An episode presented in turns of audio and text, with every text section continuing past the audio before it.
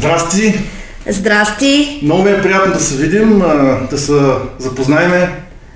Орлин Баев, 50 годишен чичак с голям шкембе, много голям любител на кашкавалките и на софийския бюрек. Много ми е приятно да се запознаем. Цветелина Вътева, 36 годишна, с наднормено тегло, невротичка, тежка. Много се радвам, че се запознахме. Орлин на психо нещо там, който прави психо неща, се занимава с психо неща. Психо хора. Психо хора, психо човек с психо. Какво ще кажа? Приятно ми е. Надявам се да имаме още теми на разговор, защото тя психарията си е хубаво нещо и той живота без психария. Чуващинка, то по хората си. То за къде е? Живот без психария някак си е странно според мен. Тя да знам. То за какво да си говори човек в тия времена? Всичко поскъпва, тока 6 пъти, живота гаден. Инфлация, кредити. Лошо, то политиката, то хората, то бактерии. Лазят някакви бактерии, някакви вируси. Лоша работа, тежък живот. Той има нещо хубаво, ще да кажеш. Кораба потъва, морето е голямо, има място за всички, спокойно, отпуснете се.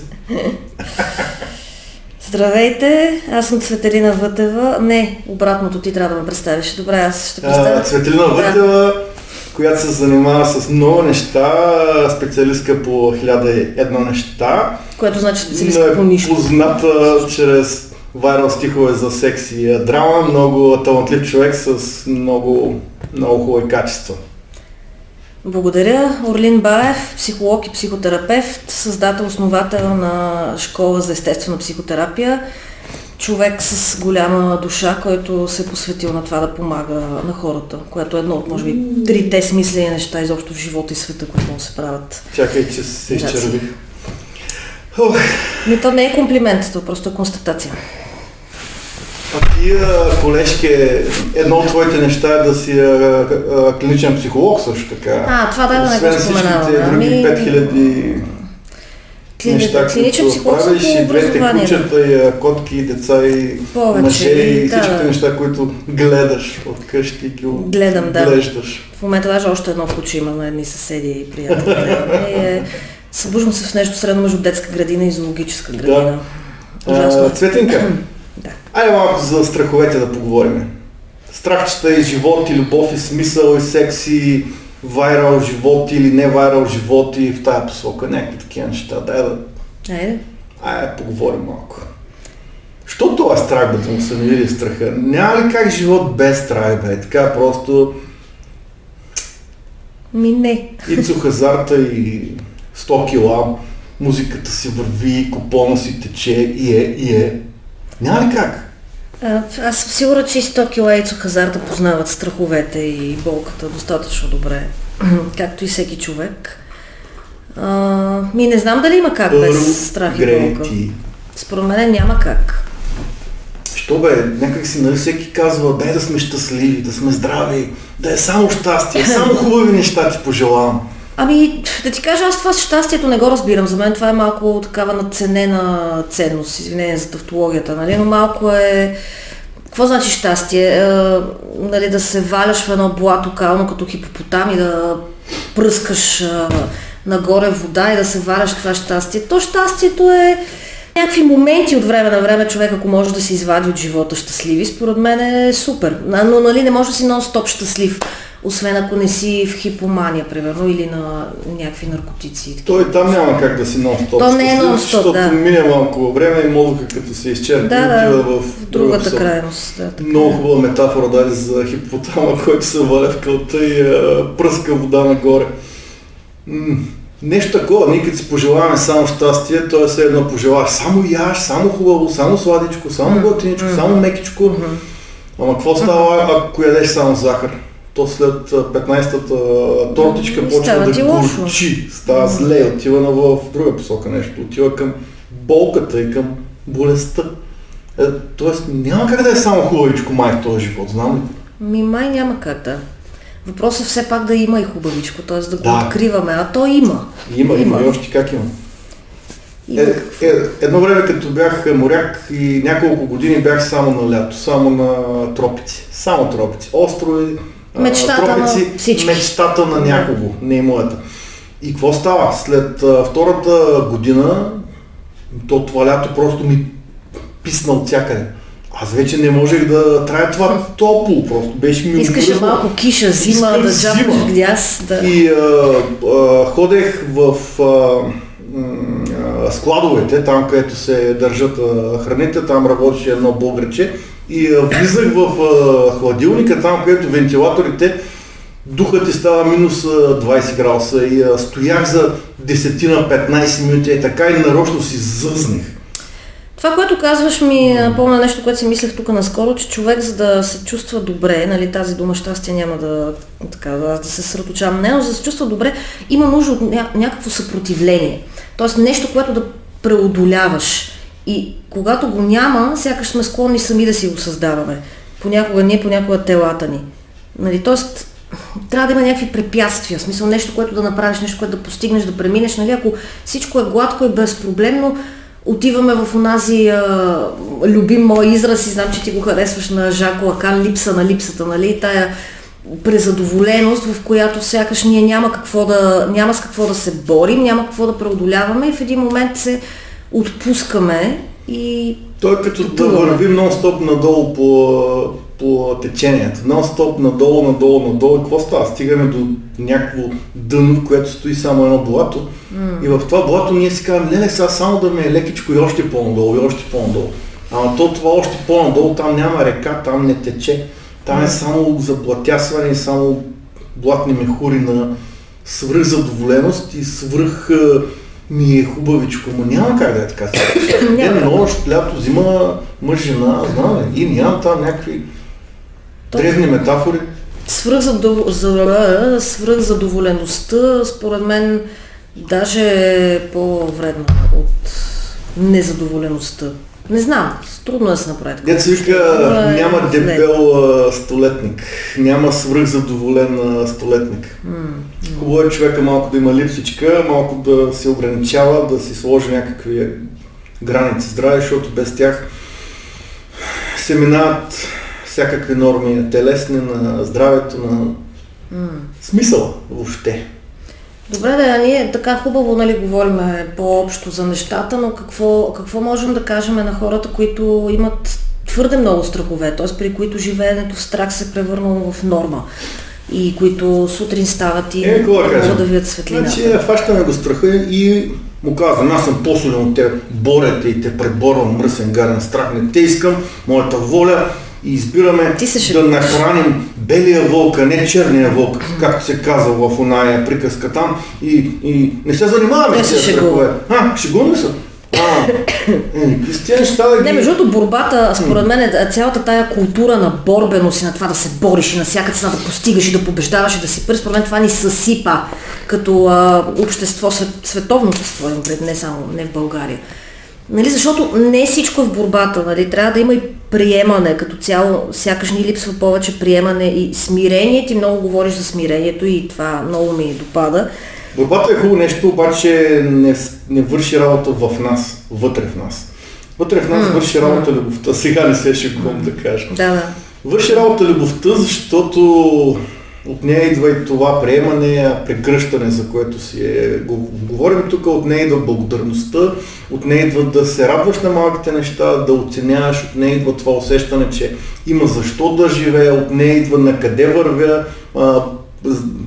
знам за какво съм тук, върша си го, едно такова усещане, че съм на мястото си. Оттам идва, от тази любов прословута. А как да стигнем до там? Не знам. Какво е любовта? Дай го видим какво е това. Търкане на епидермис, сам или и това. Знам. И това понякога. Да. Но не със сигурност не само това.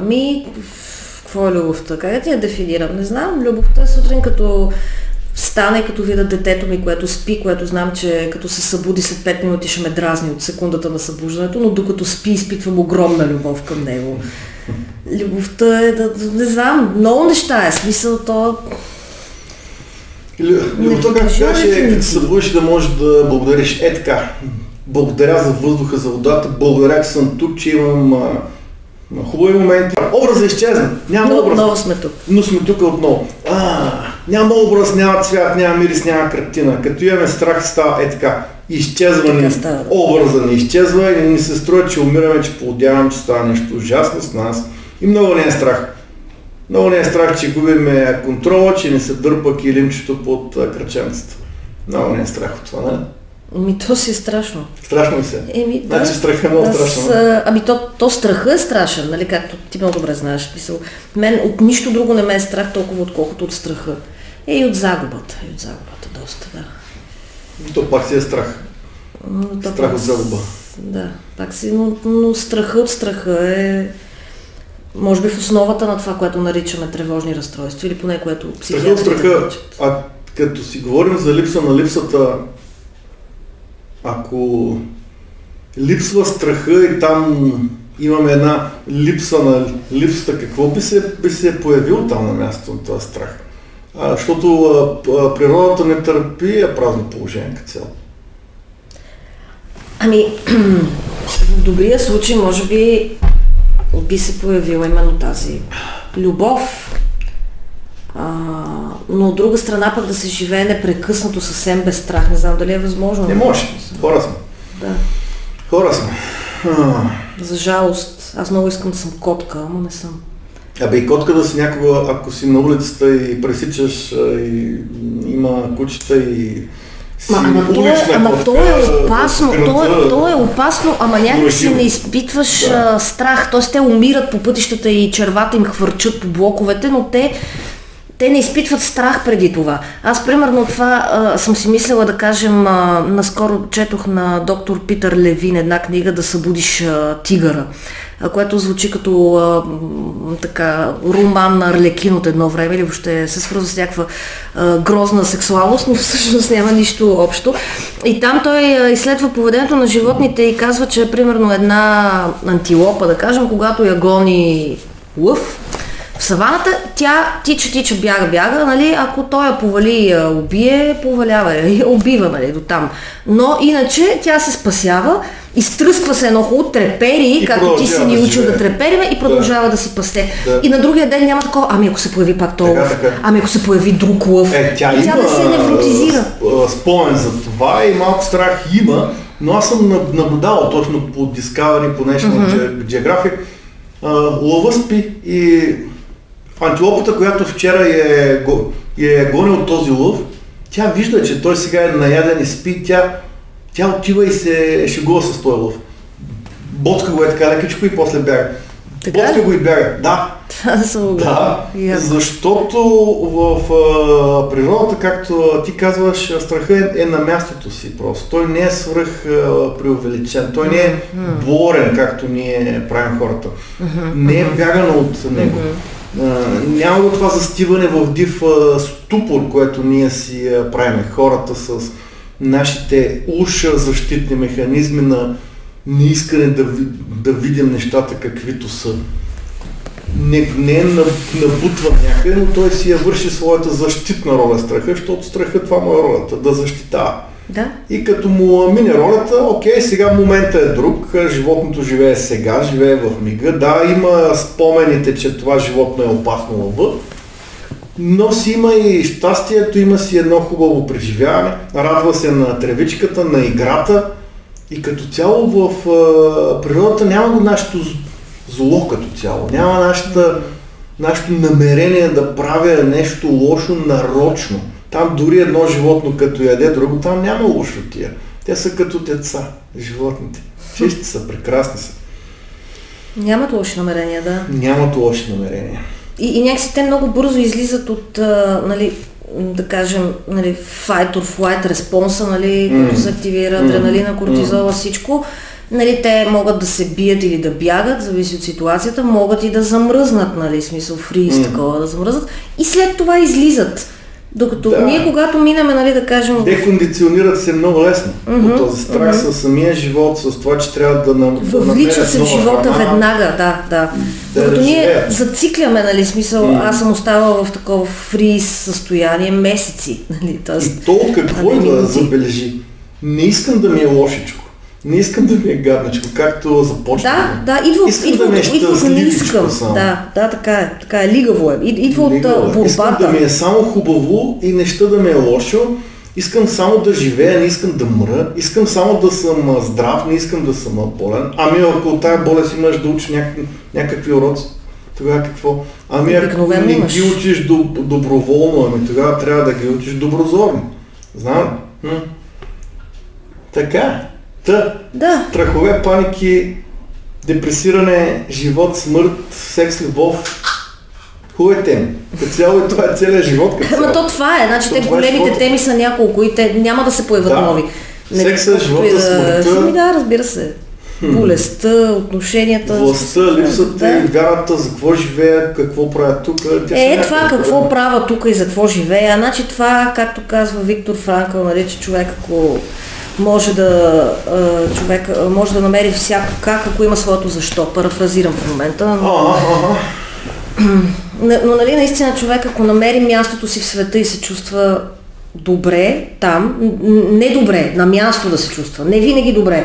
Тоест ти можеш да работиш в моята мечта, нали, за жалост не записах и не завърших медицина, но да работя в спешно отделение, където непрекъснато има спешни случаи, откъснати краници, счупени черепи, кръвът и аз там не мога да се паникьосам, защото някакви животи, нямаш време, нямаш възможност, живота на някой в ръцете ти не можеш да изпаднеш в паника, нали? Тоест това е моята невротична фантазия за, нали, съвършената работа, в която не мога да си позволиш да си тревожен, но да, забравих да тръгнах за това, но... Да, мечти, какво правя тук, защо, да отговорим на това, защо съм тук. Напоследък пак се върнах към един много готин автор, Сергей Лазарев. И така сутрин понякога, докато се бръсна и се взема душ и така нататък, си слагам телефона на една лампа в банята и го слушам. Защо живеем, на къде сме, защо са болестите, страховете и как се лекуват. И накратко той така казва, ако има любов, няма страх. Ако човек се е захванал за любовта, това е единственото разрешено захващане всъщност, привързаност, която е разрешена, любовта.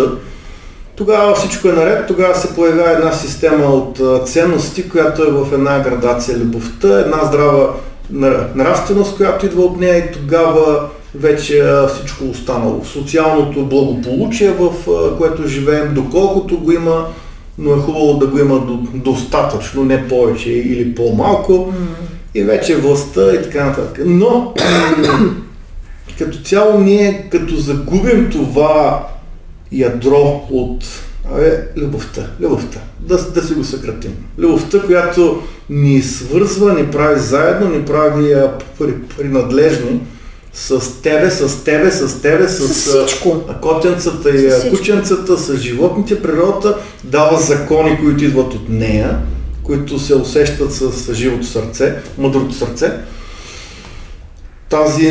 Тази нравственост, която е естествена и тя идва отвътре. Тогава всичко е наред, тогава живееш и има го това щастие, ама то не е щастие, което отрича нещастието, то е щастие, което приема нещастието. Което го приема, да. Че сега е хубаво, после не е толкова хубаво, но то е над това и това, но е в нещо трето, една житейска диалектика. Точно едно приемане, защото някакси тревожността живее не в симптома, а в битката, в борбата срещу симптома, така ми се струва. Тоест ти ако имаш симптоми, нали, както знаем, тревожността и страховете, имат всевъзможни симптоми и физически, всички няма какво да ги дищиме. Социална и така нататък. Какво ли не? Много тревожност. Както се казва, болест са много, обаче здравето е едно. Така е. Но някакси, когато човек трябва да се бори срещу тази тревожност, става по-зле. Смисъл, всеки, който е имал паникатака, най-вероятно знае как всъщност момента, в който нещата отиват много на епенти страна, смисъл и вече тотално излизат извън контрол, е в момента, в който си казваш, не искам да ми е така, не искам това да чувствам. На нецензурна страна, казвам, нецензурна дума. И тогава вече, смисъл, адреналина удря някакво, и вече става много. Защото ти кажеш, не искам това да го чувствам. Може би, ако още малко повече се бори човек, тогава ще стане. Ако малко повече вложи. Не, ще стане още по-зле. Що да стане по-зле? Малко повече глоба и нещата стават. Не е така? Според мен не. Повече война и още повече война и още повече борба. Не мисля. Ама тогава може би е бягство от страха. Може би да го изолираме, да го потиснем, да го изтласкаме, да го избутаме, да го натикаме. Да, в един момент ще избие и ще изпръска с като лайно на вентилатор. Ако го капсулираме с 20 антидепресанта, тогава може би ще успеем. Може би за едно 20-30 години. За някакви години, да. Аз не мога да кажа нищо против. Не мога да кажа против, но за тях може да запишем отделен подкаст. Не темата, да. Но със сигурност това не е решението. Със сигурност не е. Тоест, то е временно решение, те помагат, те тушират симптоматиката, те връщат към живота, когато малко си се дезориентира и не знаеш къде е, да, но не е това решението. В смисъл, те са до време. Винаги са до време. Добре, ти сега говориш за приемане на страха, за това, че той ти носи някакви уроци, че тези симптоми говорят, че си имат своето значение, смисъл, че е хубаво да се учим да губим този невротичен его контрол и напън и да се доверяваме на страха, да го прегръщаме, сякаш бил малко дете. Това не са ли много абстрактни метафори някакви такива? Какви са тези неща? Отиваш в магазина, купуваш си една баничка, после влиза и тук чакай, ще бенцето да се види. И всичко е наред. Какви са тия прегръщания? Не ги разбирам. Кажи ми тук стъпка 1, 2, 3, щастието постигам го и всичко е наред. Какви са тия абстрактни неща? И аз нямам отговор. Аз още се уча на това приемане. Смисъл, така върва по пътя на ученика. Как да ти кажа, аз не знам, няма,